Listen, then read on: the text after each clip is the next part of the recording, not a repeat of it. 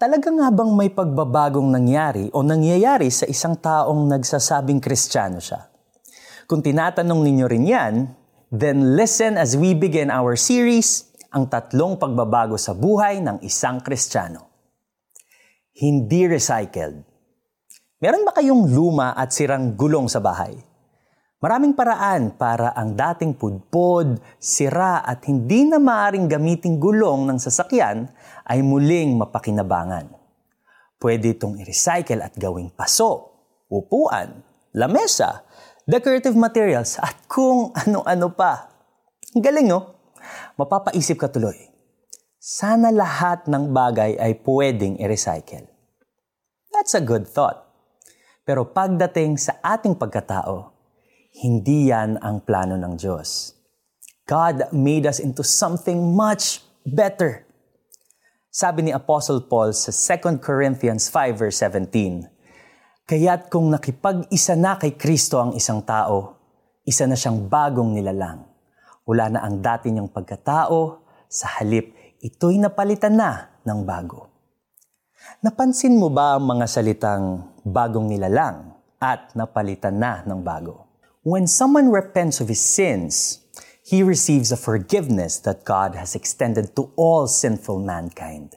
Noon pa mang naghihingalo ang anak niyang si Jesus sa krus para pagbayaran ng ating mga kasalanan.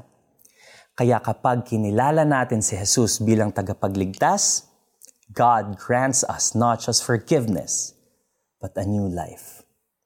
New life, hindi recycled life. Pag recycled gaya ng recycled rubber tire, nag-iba ang itsura pero same material.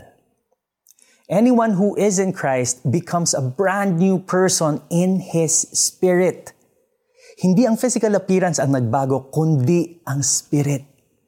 Nilinis ng dugo ni Jesus ang ating mga kasalanan at nabubuhay na siya mismo sa atin. Kaya hindi na tayo nagpapatuloy sa paggawa ng kasalanan. So, huwag na nating tawagin ang sarili natin na makasalanan. Mas tama ang tawag na binago ni Cristo. Let's pray. Panginoong Jesus, salamat na ikaw na ngayon ang nakatira sa puso ko. Kaya bago na ang pagkatao ko. Hindi lang ako isang taong ni-recycle pero makasalanan pa rin, kundi isang bagong nilalang na ayaw ng magkasala at binigyan mo ng kapangyarihang tumanggi sa kasalanan. In Jesus' name, Amen. Meditate on 1 John 3 verse 9, Titus 2 verses 11 to 14, and Romans 6 verses 17 to 18. Hold on to the truth that if you are in Christ, He enables you to say no to sin and to do what pleases Him. Kaya't kung nakipag-isa na kay Kristo ang isang tao, isa na siyang bagong nilalang. Wala na ang dati niyang pagkatao, sa halip, ito'y napalitan na ng bago. 2 Corinthians 5 verse 17. So there you go! Ang unang pagbabago sa buhay ng isang nakipag-isa kay Kristo ay ang pagbabago ng kanyang espiritu.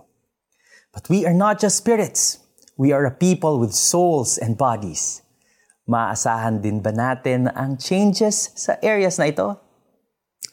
If you've enjoyed listening to this podcast and would like to support the ongoing efforts of this ministry, you can do so by visiting www.cbnasia.org/give.